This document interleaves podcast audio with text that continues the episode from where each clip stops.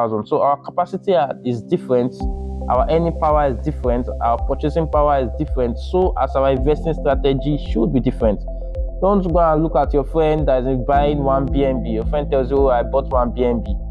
You don't know how much your friend earns, but you become excited and you also want to go and buy one BNB.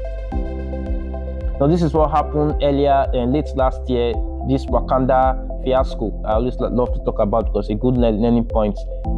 Some people jumped into cryptocurrency by first buying Wakanda, and they were excited about it because there was this um, euphoria of a bull run, Bitcoin going to hundred thousand dollars. You know, so some people did not care to ask their friends how much of their income or how much of their savings are they spending on these assets.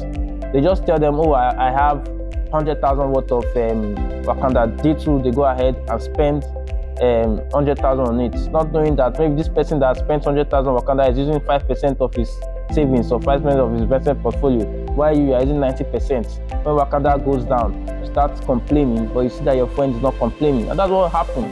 People complaining on Facebook earlier, um, half year, um, earlier in the year, a lot of people complaining. Some people lost too, and some people not complain. Even the people that they were they're dragging that say, okay, that the founder, the one that bought the the Wakanda stuff to Nigeria and all of that, they too lost, but it won't be as much as those people that have invested a huge part of their investment portfolio in such shitcoin. So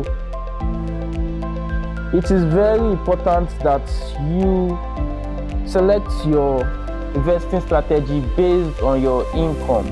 For low income earners, your risk appetite, especially if you are married, your risk appetite should be lower than somebody that has a higher income.